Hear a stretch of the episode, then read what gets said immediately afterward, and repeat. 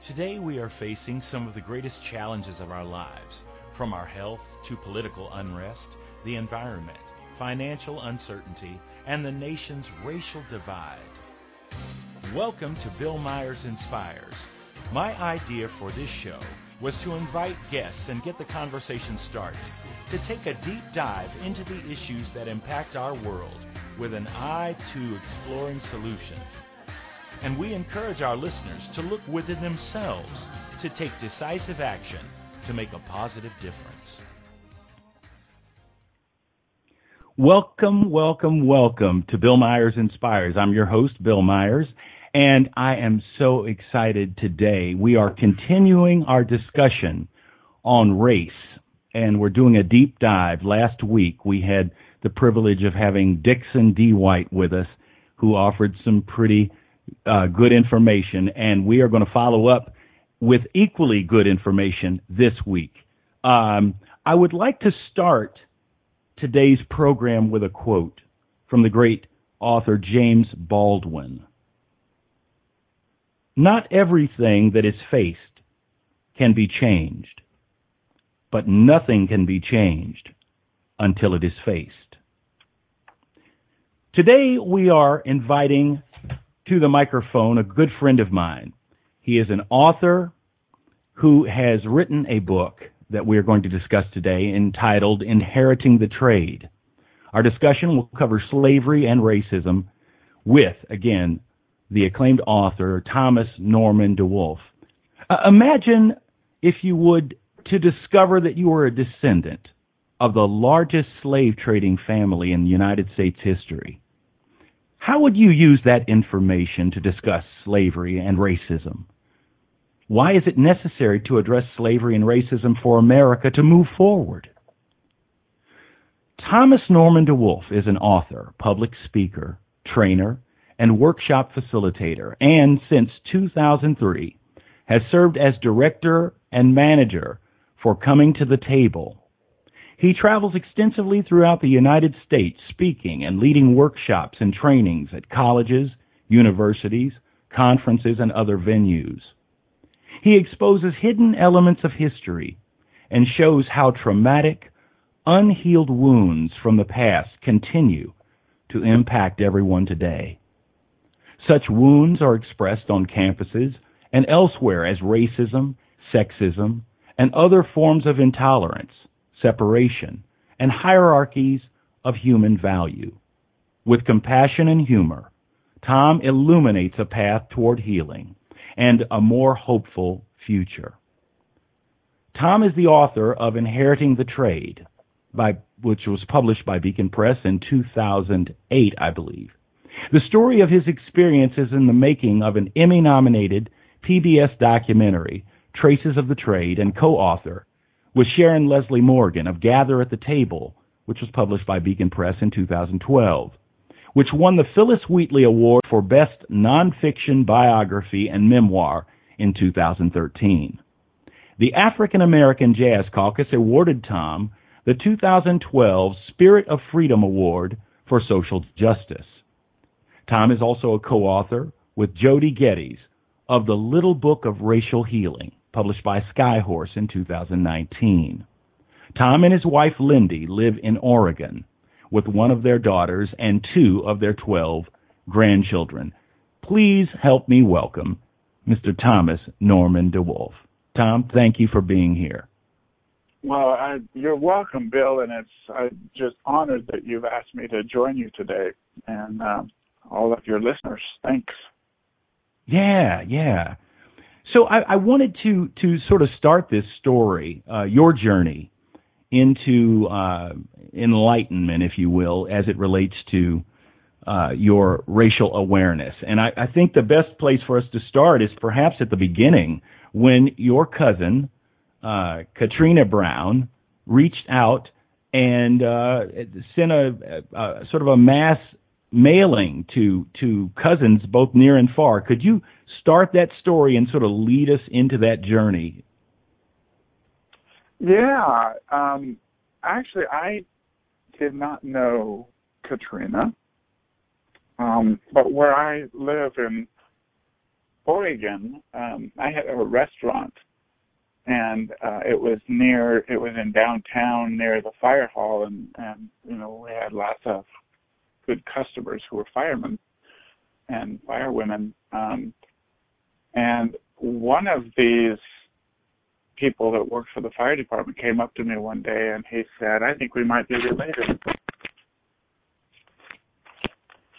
Hmm. It would help if I wouldn't drop my phone, right? Um, he he said, I think we might be related. My father's middle name is DeWolf. And I said, Well, huh. could be. And and uh, he said, Yeah, he's got this book. And I said, The DeWolf book? I said, I've only heard about it. I've never actually seen one. It's a genealogy book that was written, it was published in 1905, something like that. And anyway, we ended up, uh, my wife and I on our honeymoon, part of it went and visited Dave's father, and he figured out that we were six cousins uh, once hmm. removed, Dave and I. And um, so that was 1986, and his dad told me all these stories about the family that I had never heard before. You know, because it's a different branch of the family. But he's telling me how we're related to, you know, Herman Melville, who wrote Moby Dick. His aunt was married mm. to a DeWolf, and you know he refers to Captain John DeWolf in in the book Moby Dick, and being related to um oh the guy who played Paul Drake on the Perry Mason TV show was a DeWolf, and and mm. uh, the the guy who made the, the that poem famous, Casey at the Bat. You know, there is no joy in much till mighty Casey has struck out. That he mm. performed this like ten thousand times. He's a DeWolf, and Drew Barrymore, her great aunt Ethel, was married to the DeWolfs and lived in the mansion in Bristol, Rhode Island, family mansion for many years, and and so that's that was my connection to this family. It's like, oh, I'm I'm related to Drew Barrymore. Um, right. and he mentioned the fact that there were slave traders, rum runners, and privateers in the family. But what I sort of had a vision of was, I guess, sort of like the Pirates of the Caribbean ride at Disneyland. Yo ho, you know, these scoundrels, these pirates um, but it didn't really make a connection um, to me with really the legacy of slavery and the seriousness of our nation's history. And, and so that wasn't that was '86. And then fast forward to the year 2000, Dave's the one who got invited, um, along with 200 other family members that Katrina had reached out to, using information from David's father about who's all related in this far flung family. But I'm not in that list. I'm just too far away. And Dave's the one who gave me the invitation and said, You should contact this lady. You like movies. She's making a movie about the family. And uh so I did and ultimately was invited to participate one of ten people and and and you know, some of the there was like two siblings and there were first and second cousins and I was the furthest away. I was like seventh cousin from everybody else who participated. But mm. that was my introduction and, and participating in this journey of retracing the triangle slave trade um, that this family for 50 years from you know the 1769 until 1820 um, over a hundred voyages from Rhode Island to West Africa, primarily Ghana, um, and then bringing African people to the Caribbean, North and South America. And they had five sugar and coffee plantations in uh, in Cuba. So we we visited Cuba as well as Ghana, and you know, being in slave dungeons, being in places where there were former, um, you know, what they call plantations, which are you know slave labor camps um, mm. and retracing that route, but also grappling with the history at every step along the way. And so, meeting with historians, meeting with African American people, meeting with Ghanaian people, with Cuban people, and grappling with the legacy of slavery. and and so that was really the introduction to me was in 2000 2001 um, mm-hmm. because this was not information that was um, known at all in my family. Um, nothing. I'd never heard of any sort of connection like this. Um, wow. Growing up, yeah. Wow. So, so uh, you know, on that journey, so you mentioned that you guys. Uh, so, so talk to me about Rhode Island and and its uh, significance in this story as the sort of hub. Yeah. Well, what you know, one of the things that I have done many times is ask people, "What's the if you could name the largest slave trading state in the country, what would it be?"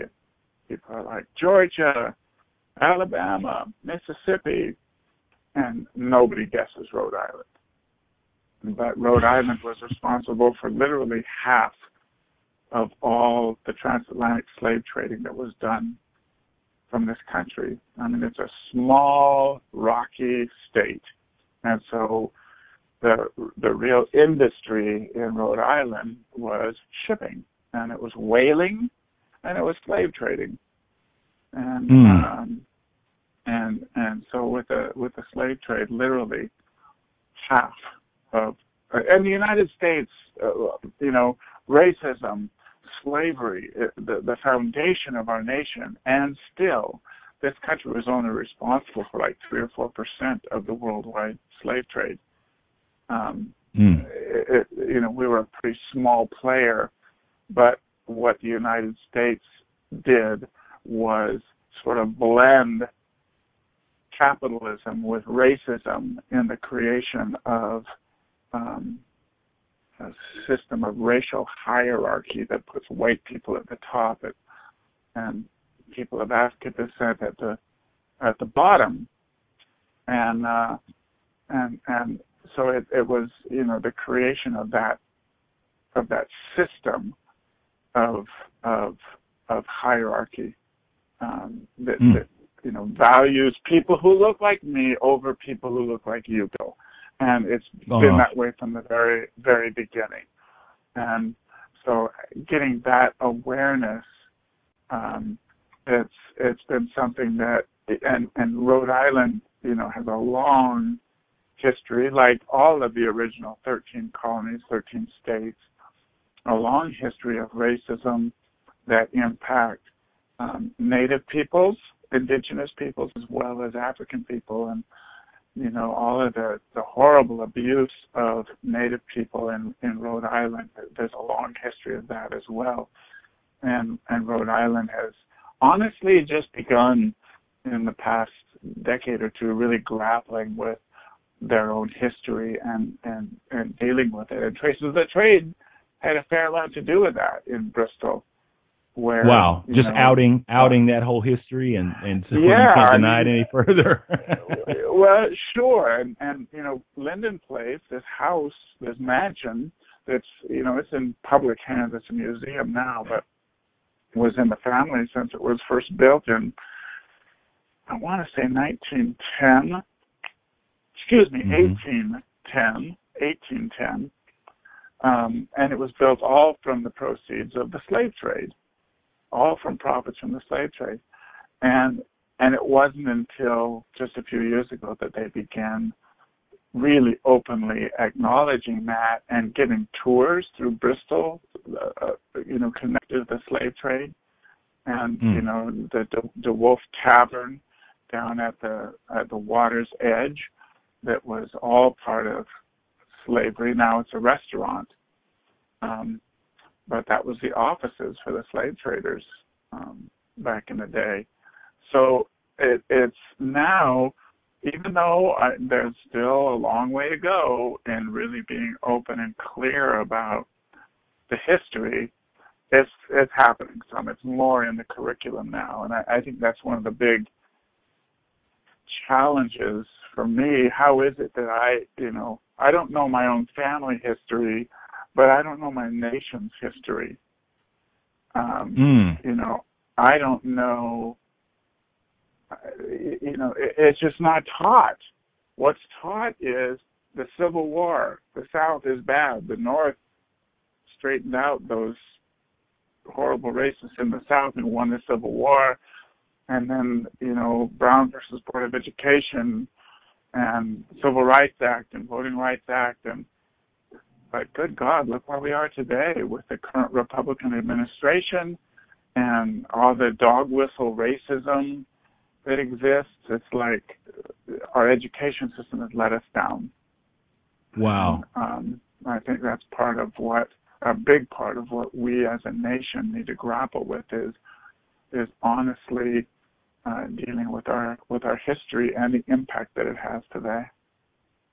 Yeah. So so Tom, you know, when you discovered this uh, all of these these uh, truths about uh, racism and the slave trade and and that being largely uh, in in the the East Coast uh, and dominant in the East Coast because I mean there are certain things that we that we do know and we acknowledge, but I don't think we put two and two together, which is you know, we acknowledge that slaves built the White House, you know, but it's like, what do we think that they were just sort of, you know, uh, you know, caravaned up from Mississippi cotton field, you yeah. know what I'm saying? Yeah. to, well, in order to thing, arrive though, there just to I, be yeah. builders?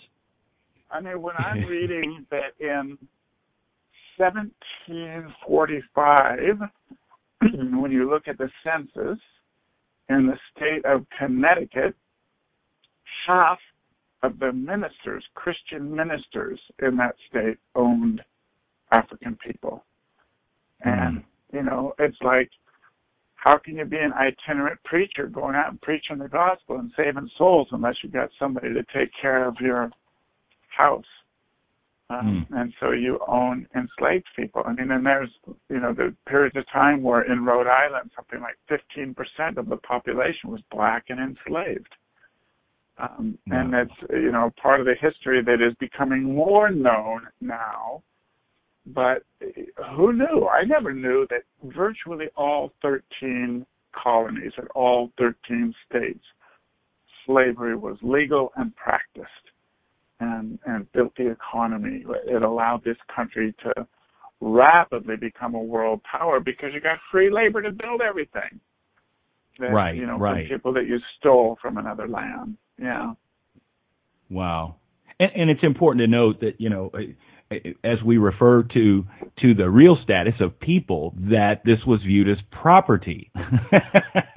so it, there wasn't a human quality uh, placed on that, um, which is the very founding of our nation. In fact, um, yeah. yeah. as the Constitution reflects. Uh, yeah. Yeah, that's tough stuff. Um, yeah, I find it very interesting. Uh, one of the most fascinating pieces that you have mentioned was again the dominance and the the effect of and, and the role that slavery played in the East Coast. And there does seem to be a tremendous denial and the ease of being able yeah. to blame it on those folks in the South. You know, I mean, it's backward folks yeah. in the South or whatever, um, which is completely false. You know, it's a, a tremendous deflection. You know, so um, yeah. Well, yeah, it's, you know, uh, uh, no question. I mean, and a lot of people will talk about the well-intentioned, good-hearted, liberal, progressive people in the North, and the reality is that you had all the sundown towns in the north where black people could be during the day because we need you to work, but you're not allowed to be here at night. You got to get out of town and stay somewhere else. Places like the state where I live in Oregon, where you know the the first that when the Constitution was passed, it was passed with a provision that we're going to be a free state, not a slave state, but at the same time, no black people are allowed to live here. That was written into the Constitution. Wow! And it was wow. in the Constitution until the 1920s. And so the the the the reality of that is we're we're here now in the year 2020, and I live in one of the whitest states in the nation as a result. Yeah. Yeah, and Yeah. and and there's there's some there's some uh, Oregon news going on also at this point, but we're gonna we're gonna take a little pause right now. You're listening to Bill Myers Inspires with my guest, Mr. Thomas Norman DeWolf. We'll be back in just a minute. Are you a subject matter expert? Are you here to share your expertise with an audience waiting to hear from you in only the way you can deliver? Are you ready to have your voice amplified across the airwaves? Inspired Choices Network has a global radio platform streaming to millions of people across the world. Professionally produced and supported by an accomplished team every step of the way, you can broadcast from anywhere in the world, knowing your voice matters, and we ensure it is delivered with ease and efficiency. Eager to hear your message, the world awaits. Contact us today to become an Inspired Choices Network radio host. Email become a host at inspiredchoicesnetwork.com.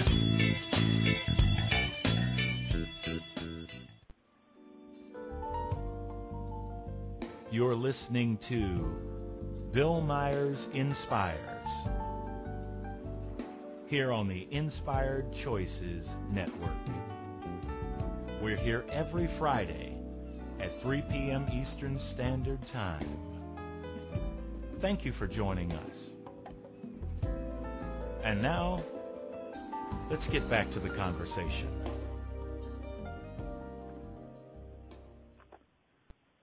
Welcome back. Our guest today is author and uh, tremendous human being, Brother Thomas Norman DeWolf. We are talking about the impact of racism and slavery in this nation, and you just brought up something just a moment ago, speaking of Oregon, uh, which is where you are from, uh, in Bend, Oregon. Uh, uh tell us about the the what's going on in Oregon right now and what is your thought about that? you know, it's it's gosh. Well, I mean, Oregon right now is being occupied in a certain sense by federal troops ordered by the Republican administration to um, supposedly protect the federal building in Portland and and so as you know anybody who's following the news knows that you've got these federal troops without name tags without um charging people without giving any reason are just pulling people off the street putting them into a vehicle and taking them away. And my understanding is I, I don't know that they're being arrested. I don't know that they're being charged. I'm reading more and more stories now that are coming out from people who have been victims of this abuse. Um, but it's, you know, here I live in this incredibly white state. I mean, my town is 93, 94% people of European descent. I think the state is 90%-ish. Um, so mm. you've got a whole lot of white people marching for Black Lives Matter in the state of Oregon, and signs up all over my little town and um, in in towns that I just never would have imagined before. It's like if there's one silver lining to um, racial awareness over the past few years, it's the fact that we've got a president and uh, and a significant number of his enablers and supporters in Congress who are um, being overtly and openly racist, using you know the kind of dog whistle language um, around Confederate statues, around states' rights, around you know you name it. That the silver lining is a whole lot of people of European descent are waking up and recognizing that um, it, the, the Black Lives Matter movement is critical to the transformation of our nation into a more just and equitable place. And you know, you've got a Republican administration, and I'm, I use those words specifically because it's not just the one guy at the top. He's got all of his supporters as well. So this Republican administration appears to be targeting locations that he will unlikely carry in the election in November. So he's proven he's a tough guy by going after places that are run primarily by um, Democrat uh, voters and Democratic elected officials. And Portland happened to be the first place that that he sent in these these thugs, literally, um, to uh, try and show that he's a tough guy, a, a law and order um, administration. Um, uh, I, it's just it, it honestly it feels like an act of desperation, and if it wasn't so deadly serious, it would be funny. And there are a lot of political cartoons coming out about it, but it's a it's an eerie time um, to be where I live right now, and it, it you know Bill, what it what it strikes me is that we're in this place right now that's become like a perfect storm. It feels like there's three um, aspects to this. And one is this particular Republican administration and their tactics and the words that they use, the actions that they take. But in addition to that, you had the death of George Floyd, which felt like a real tipping point. I mean, there have been a lot of people who have been murdered um, by police, a lot of black people who have been murdered by police. Um, but there was something about George Floyd's murder that pushed everything, uh, turned the, the volume up dramatically um, in ways that have really caught a lot of attention. Um, and so the Black Lives Matter movement has really um, caught on in in a lot of places that it hadn't prior to. The third piece of this, which I think is equally important, is this coronavirus pandemic, because what that resulted in is this huge unemployment, a whole lot of people at home, a whole lot of people being able to watch more news, pay closer attention to what's going on in the world, and mm-hmm. to have the time to protest, to have the time to do this work, to read books, to watch movies, to learn more about the legacy of slavery. And it's happening. We've had, with Coming to the Table, the organization that I've worked for since um, 2013, is, and I've been involved with since the beginning, since 2006, we've added something like 700 new members in the last 45 days.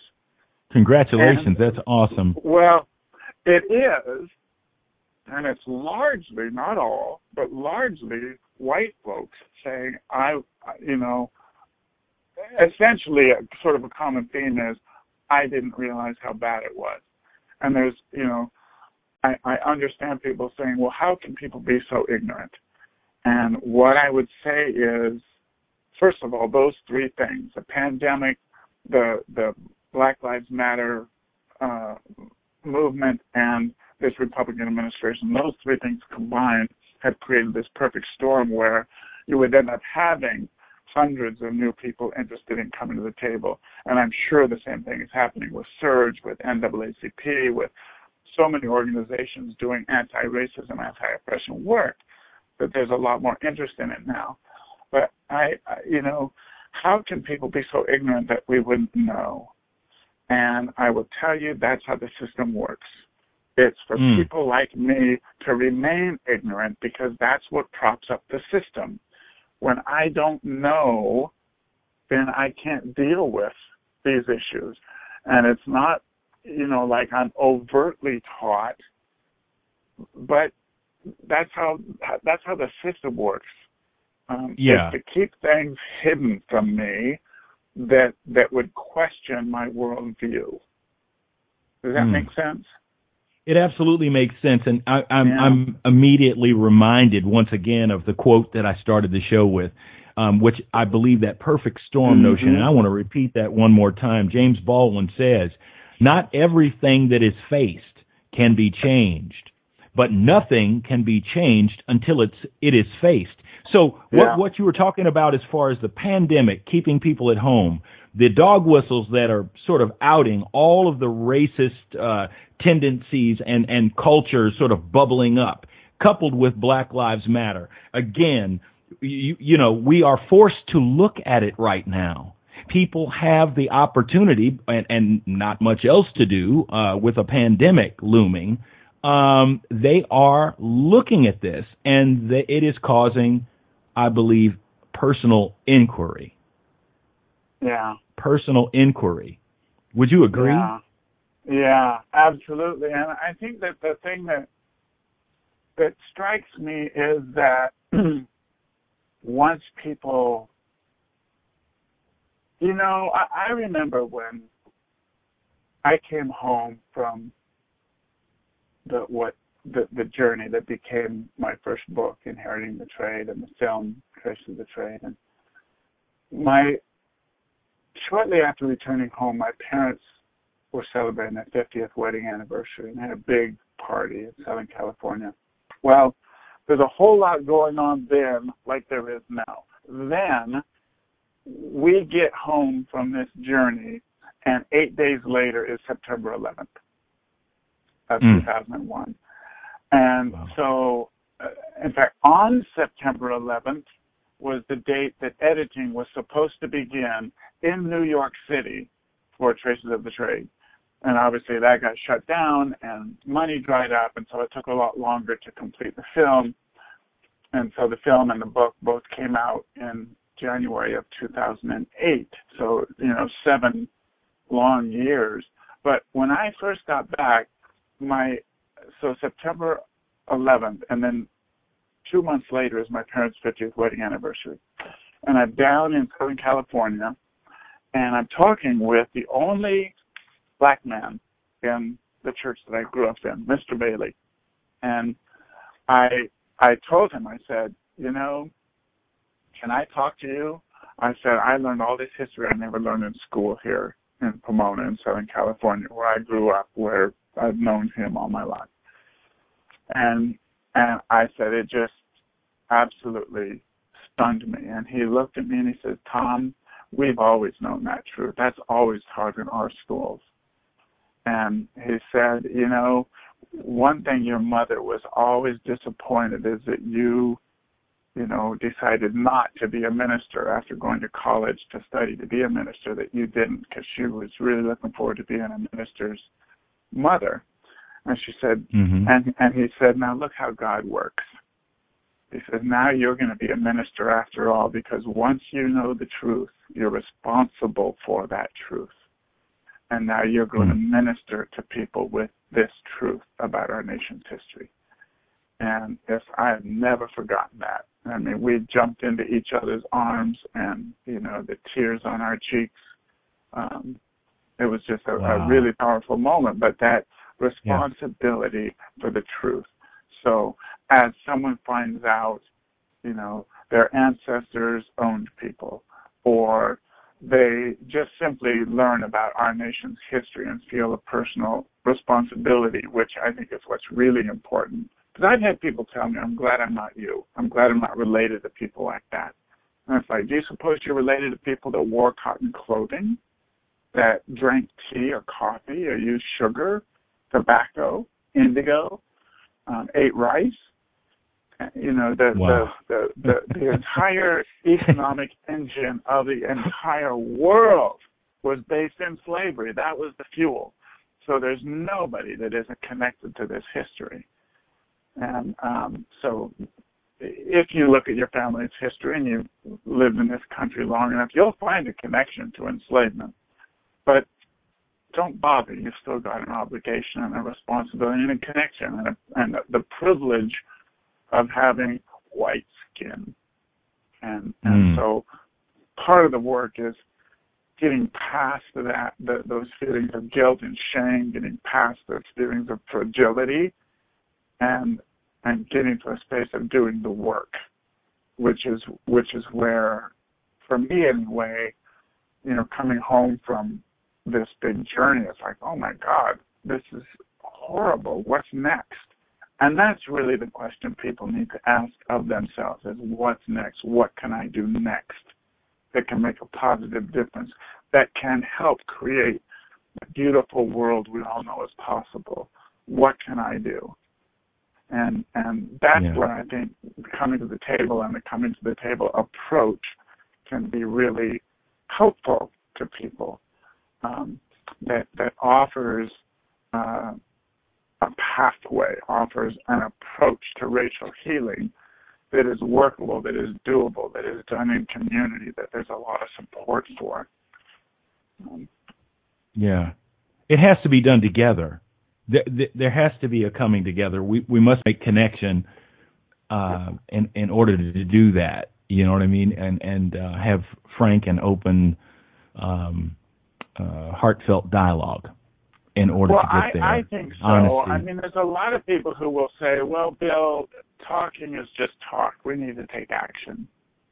And the thing about the coming to the table approach is it acknowledges all of that. It's sort of this book and approach because it's you know it's, it's grounded in theories and practices that have been studied and, and tested.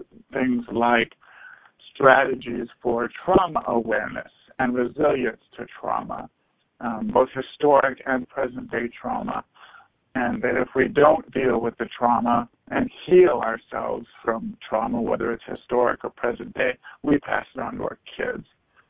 Um, it's grounded in restorative justice principles. It's it's uh, grounded in conflict transformation, in spirituality, um, and the the approach itself has four pillars.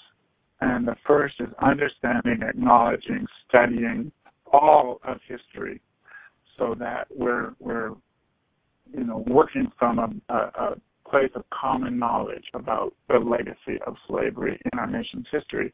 The second pillar is, like we just spoke about, relationships, building connections, authentic and accountable relationships, um, both within and across racial lines, um, for the purpose of working together um, and and having doing so with people that we know and trust.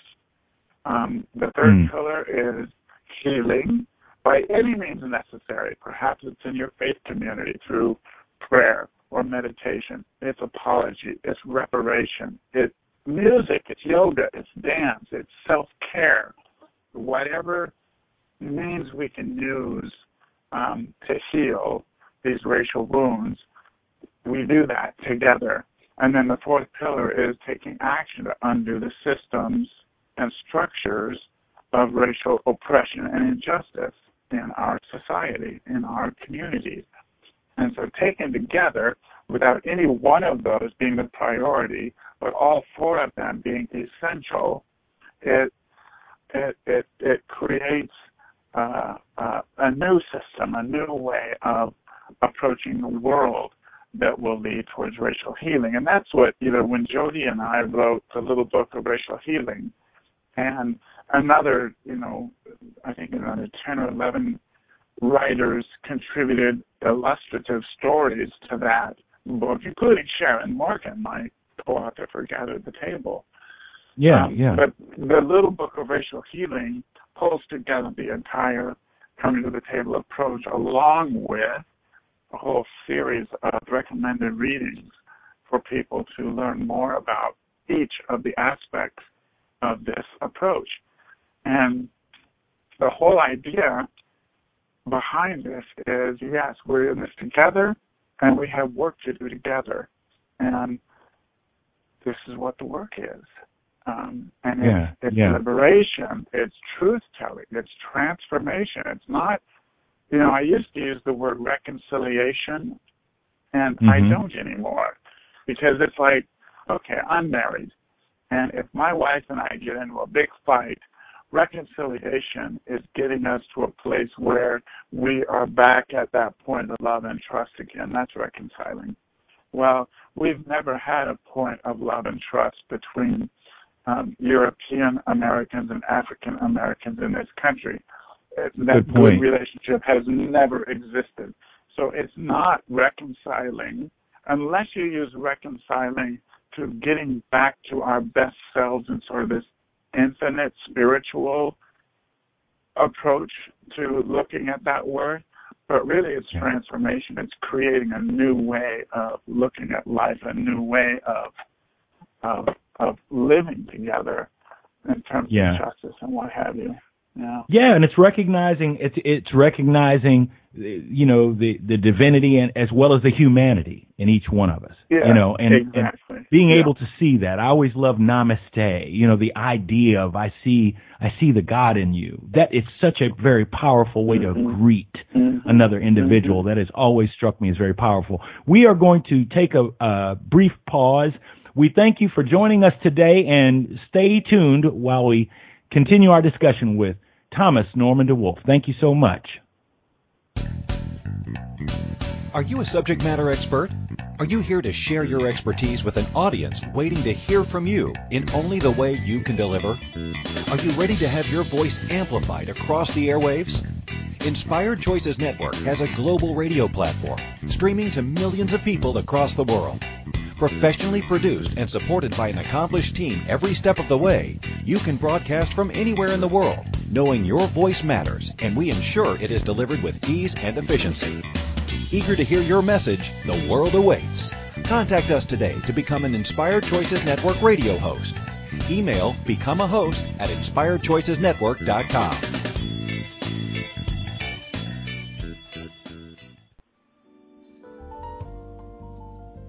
You're listening to Bill Myers Inspires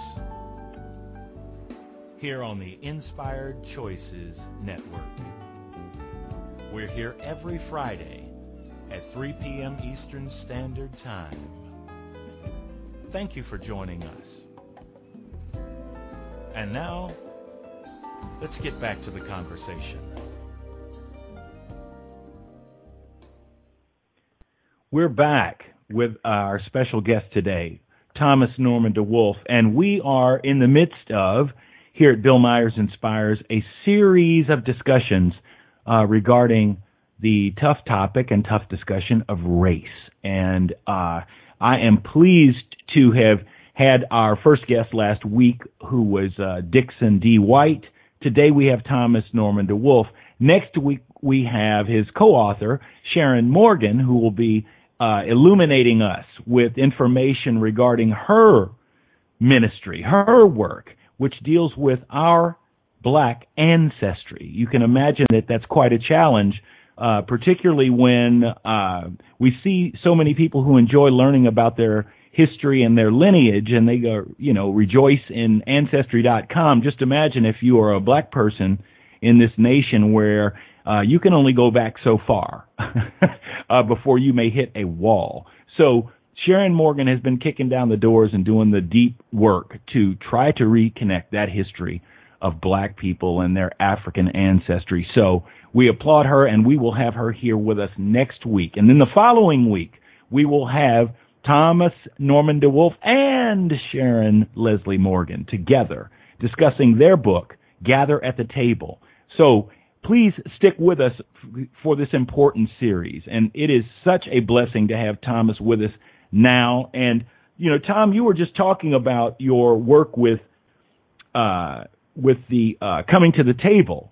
And I just want to make sure that I think it's, and, and as we had talked about before, I think it's so very important that we are able to connect people who are curious, who do have questions, who are open and do know that there's something to this Black Lives Matter movement and are prepared to sort of inquire, look around for resources that they can engage in and uh, and I just want to explore that as we continue because we're looking for solutions and ways that positive ways that people can make a difference and and find the information and find community that they can connect to in a safe way um, that allows them to uh, discover a little bit more about themselves. So if you would take us down that yeah. path a little bit, yeah, you know. Sure. I mean, coming to the table. Um, anybody can access the website comingtothetable.org, comingtothetable.org. And okay. there's just a wealth of resources there, um, you know, that people can understand what, I mean, the focus of coming to the table really, the, the, the vision that coming to the table has for the United States is of a just and truthful society that acknowledges and seeks to heal from the racial wounds of the past from slavery and the many forms of racism it spawned. And so what Coming to the Table does is provide leadership and resources and a supportive environment for everybody who wants to do this work. And, um, you know, with a focus on healing the wounds from racism.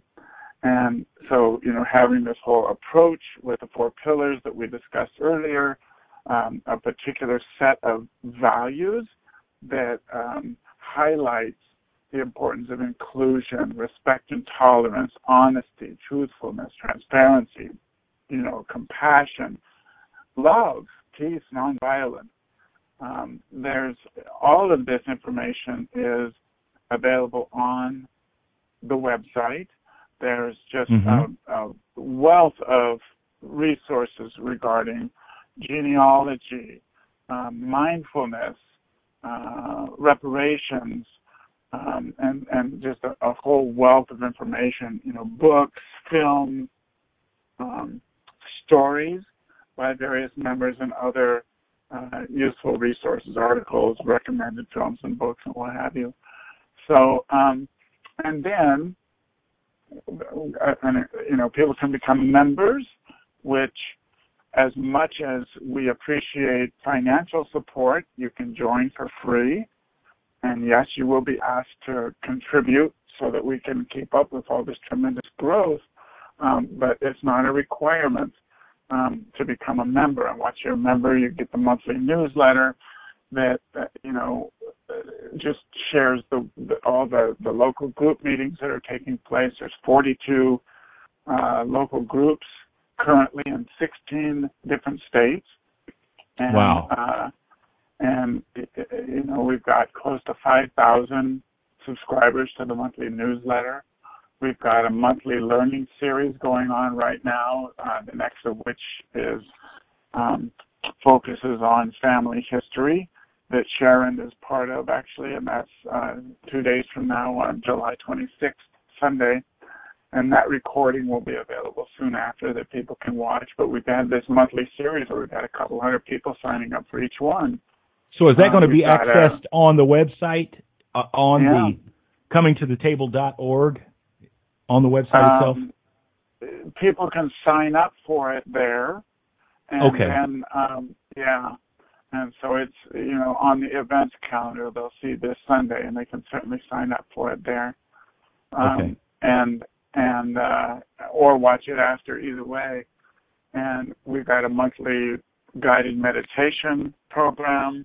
Um, there's so many resources available um, for people, whether they're writers, whether they're looking for their own family history, wanting to connect with people um, that they're connected to through the legacy of slavery, um, whether they're writers interested in writing for the you know the bittersweet blog.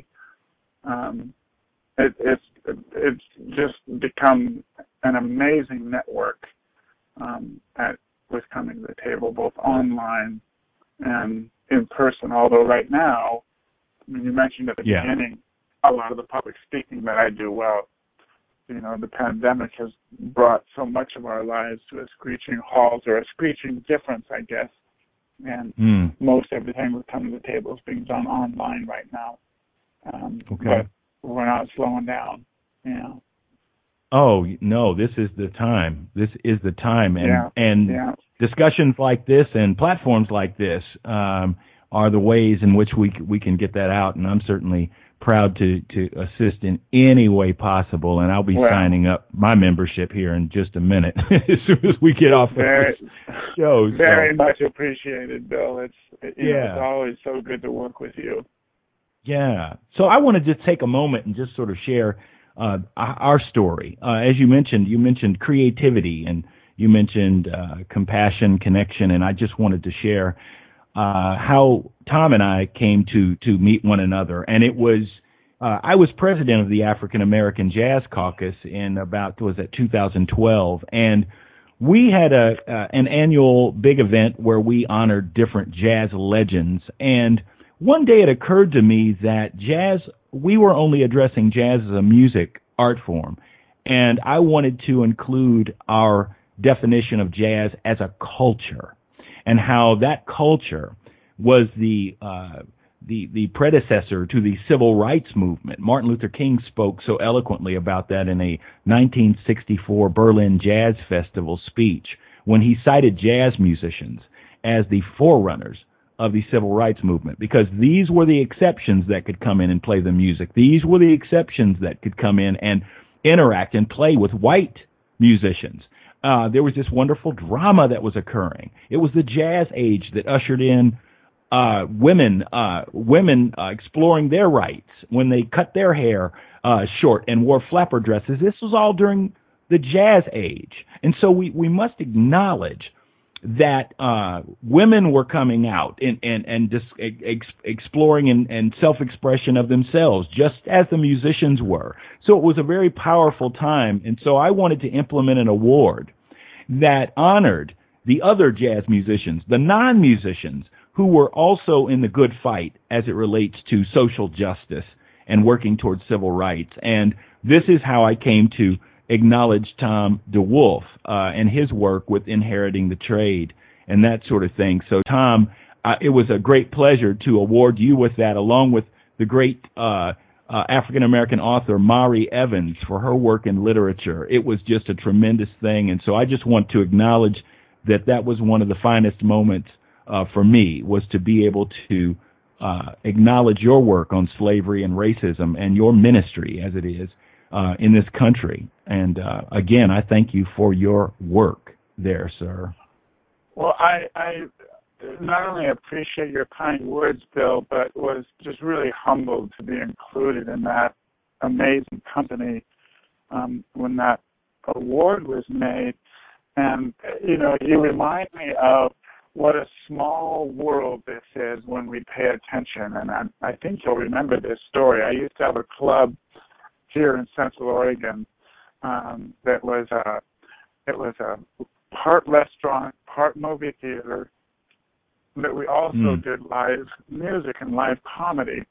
And right, I was right. telling you one time about when Ray Brown played as part of the LA Four that played at our oh, club, yeah. and Ray Brown is like, gosh, one of the most famous jazz bassists in history, and yeah, my he dad wrote the book was on a it. Huge Ray Brown fan, and I remember when he was playing, I just held my phone up um into the music room so that my dad could hear Ray Brown playing.